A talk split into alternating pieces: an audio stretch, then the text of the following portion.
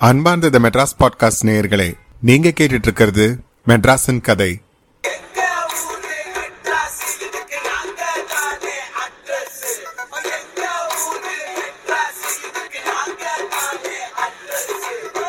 சொல்லிட்டு இருக்கிறேன்னா உங்கள் அசோக். இந்த அத்தியாயத்தை என்னுடைய குட்டி ஃபேன் அஜிதேஷ் கிருத்திக்கு நான் சமர்ப்பணம் செய்கிறேன் Ajithesh this episode is completely dedicated only to you thank you for your support தினமோதும்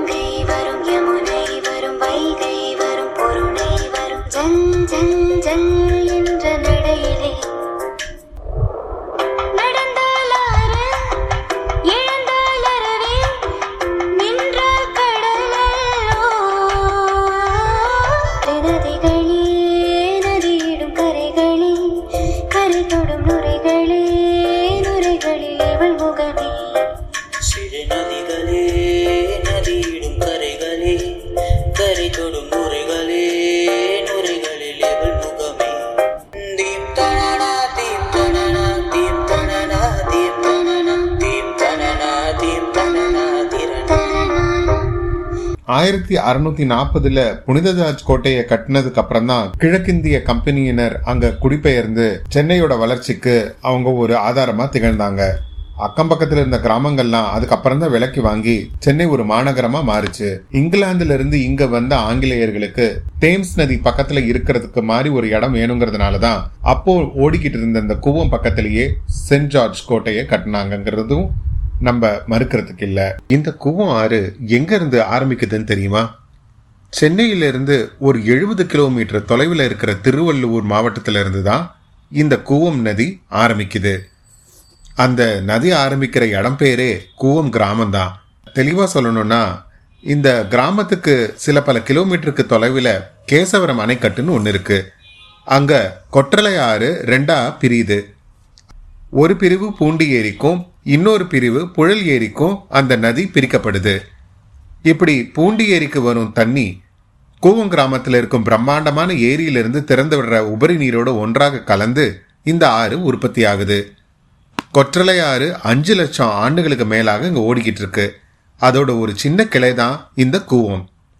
ஆனால் ரெண்டாயிரம் ஆண்டுகளுக்கு மேலாக கூவம் நதியை பற்றி அதோட குறிப்புகள் வச்சுருக்காங்க. அந்த காலகட்டத்திலிருந்து இந்த கூவம் நதியோட ஆற்றுப்படுகையில மக்கள் வாழ்ந்து வந்ததற்கான ஆதாரங்கள் இப்போ நிறையவே கிடைச்சிருக்கு. எப்பயுமே ஒரு நதியை சுற்றி தான் ஒரு ஊரோட நாகரிகம் வளருது. நம்ம வரலாறுல இதை பத்தி நிறையவே பார்த்துருக்கோம். எங்கெல்லாம் நதிகள் இருக்கோ அங்கெல்லாம் படித்துறைகள் இருக்கு. எங்கெல்லாம் படித்துறைகள் இருக்கோ அங்கெல்லாம் மக்கள் வாழ்ந்திருக்காங்க. மக்கள் குடும்பம் குடும்பமாக ஒரு நாகரிகத்தை ஒரு சமுதாயத்தை ஒரு நதியை சுற்றி தான் அவங்க அமைச்சிருக்காங்க. இது வரலாறு. அதே போலதான் இந்த கூவத்துக்கும் ஒரு வரலாறு இருக்கு. இந்த நதி ஆரம்பிக்கிற இடத்துல இருந்து அது பயணிக்கிற இடம் வரைக்கும் மூணு சிவன் கோயில்களை தொட்டு வருது. முதல்ல திருவிக்கோலம். அது கூவம் கிராமத்திலே அமைஞ்சிருக்கிற ஒரு கோயில். இரண்டாவது கோயில் இளம்பையங்கொட்டூர்.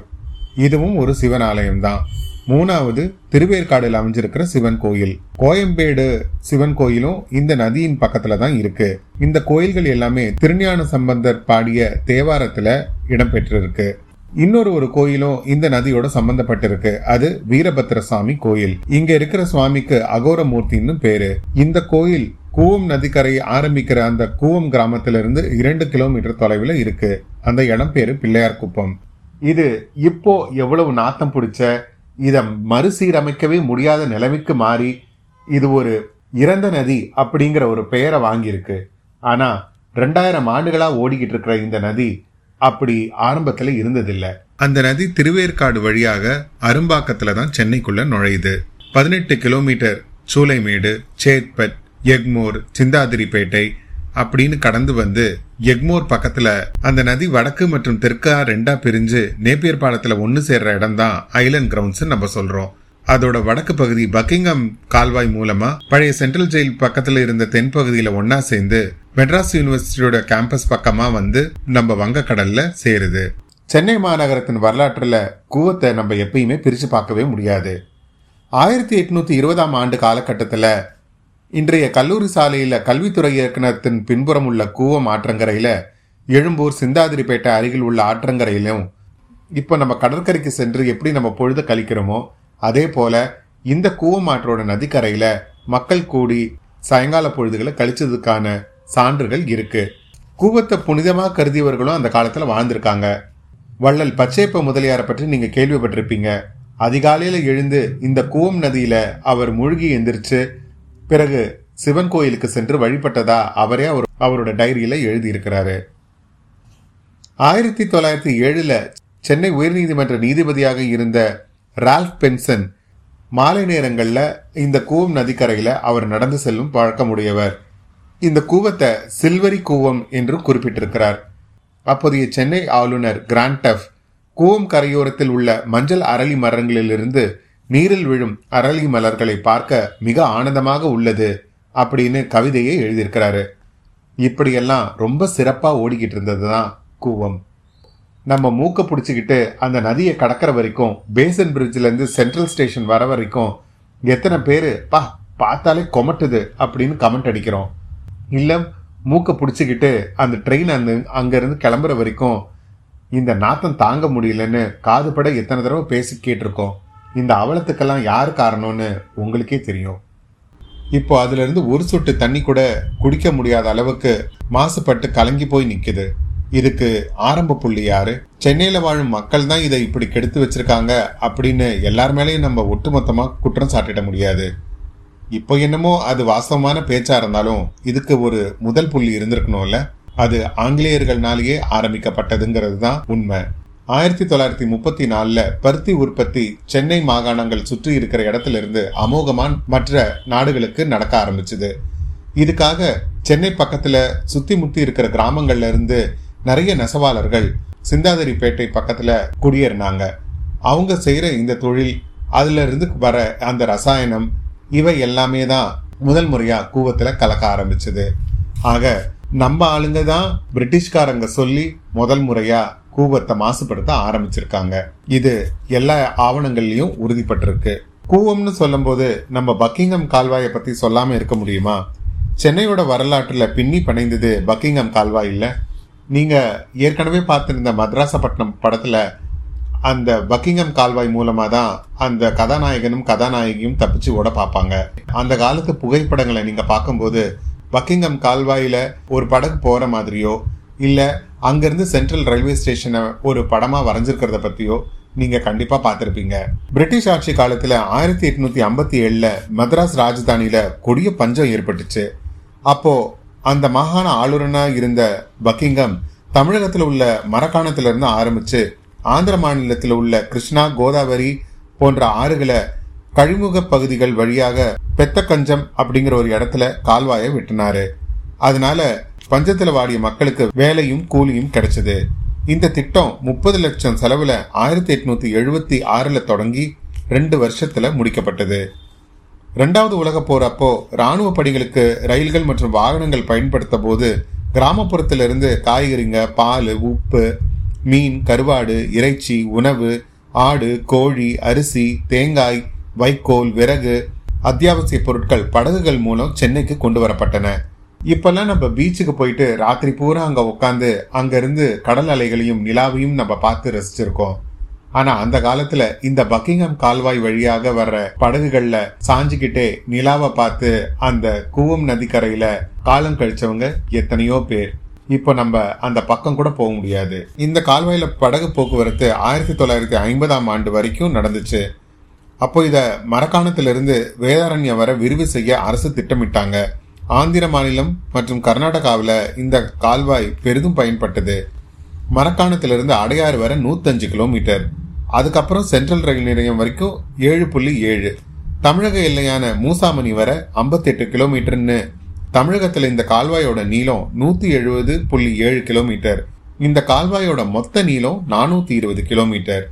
இது எழும்பூர் கால்வாய்னும் அப்போ அழைக்கப்பட்டது. அதோட பயண கட்டணம் ரொம்ப குறைவா இருந்ததுனால மக்களிடையே மிக சுகமான அனுபவமா இருந்தது. அந்த அற்புதமான பக்கிங்ஹாம் கால்வாய் தான் இப்போ கொசுக்கள் மண்டி கிடக்கிற ஒரு சாக்கடையா மாறி இருக்குன்னு நினைக்கும் போது சொல்லும்போது எனக்கே ரொம்ப வேதனையா இருக்கு. ஒரு காலகட்டத்தில் அங்க சின்ன பசங்கள்ல இருந்து காதலர்கள்ல இருந்து வயசானவங்க இருந்து எல்லாரும் அந்த நதிக்கரையில கூடி விளையாடி அங்க உட்காந்து சாப்பிட்டு காலம் கழிச்ச காலம் எப்படி இருந்திருக்கும்? இப்போ அதை நம்ம நினைச்சு கூட பார்க்க முடியாது இல்ல செல்வ செழிப்போட திருவள்ளூர் மாவட்டத்திலேருந்து ஆரம்பித்து ஆரம்பிச்சு தன்னுடைய 72 ரெண்டு கிலோமீட்டர் பயணத்தை இப்படி ஒரு சாக்கடையா வந்து வங்கக்கடல்ல கூவம் தன் வாழ்க்கையை முடிச்சுக்கிச்சு. இனிமே இந்த நதியை எதுவுமே பண்ண முடியாது அப்படிங்கிற ஒரு சர்டிபிகேட்டை தாங்கிட்டு தான் இப்ப கூவம் நிக்குது. இந்த கூபத்தை சுத்தம் படுத்துறதுக்கு எவ்வளவோ கோடிகள் அரசுகள் செலவு பண்ணுச்சு. ஆனா அதோட முடிவுகள் பரிதாப நிலையில தான் இன்னும் இருக்கு. ரெண்டு முறை நமக்கு வாய்ப்பு இயற்கையே கொடுத்துச்சு. ஒன்று சுனாமி அப்போ. ரெண்டாயிரத்தி நாலு டிசம்பர் மாதம் நடந்த அந்த சுனாமி அப்போ தண்ணி அதிகமா சென்னைக்குள்ள உட்புகாம நம்மளை காப்பாத்தினதும் இதே கூவம் கால்வாய் தான் இந்த கால்வாயில கிட்டத்தட்ட இருபது முப்பது கிலோமீட்டர் வரைக்கும் அந்த சுனாமி தண்ணி உள்ள போய் கூவத்தையே கொஞ்சம் கலக்கி அதை நல்லதாகவும் ஆக்கி வெளியில வந்துச்சு. இத்தனை கோடி செலவு பண்ணாலும் சுத்தப்படுத்த முடியாத கூவம் சுனாமினால நம்மளை காப்பாத்தினது மட்டும் இல்லாம தானே தன்னை சுத்தப்படுத்திக்கிச்சு. அப்படியும் நம்ம மக்கள் ஒன்றும் பெருசா வீழ்த்திருந்திருக்கல. உயிர்களை காப்பாற்ற ஓடிக்கிட்டு இருந்த அரசு கூவத்தை காப்பாத்துறதுக்கு அப்போ நேரம் இல்லாம தவிச்சது. கிட்டத்தட்ட ஒரு பத்து நாள் முன்ன போல அதாவது ரெண்டாயிரம் வருஷங்களுக்கு முன்னாடி எப்படி பளிங்கு போல இருந்துச்சோ அதே மாதிரி காட்சியளிக்கும் இந்த கூவம் திருப்பி கருப்பா மாசுபட்டு அதே சாக்கடை தண்ணியா ஓட ஆரம்பிச்சுது. இந்த கூவத்துக்கு கிடைச்ச அடுத்த வாய்ப்பு ரெண்டாயிரத்தி பதினஞ்சு அப்போ இடைவிடாம சென்னையில பெஞ்ச மூணு நாள் பெருமழை. அப்போ சென்னையே வெள்ளக்காடா மாறி இருந்தது. அந்த நேரத்தில் தான் கூவத்தில் மங்கி கிடந்த அத்தனை அழுக்கும் தானே அடிச்சுக்கிட்டு போய் வங்கக்கடலில் போய் சேர்ந்தது.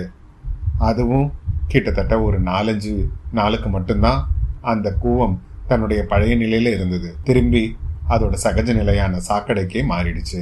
இப்படி இயற்கை கொடுத்த அந்த அழகிய நதியை நம்மளுடைய பேராசை மற்றும் வளர்ச்சி அப்படிங்கிற பேரில் கொன்று குவிச்சாச்சு.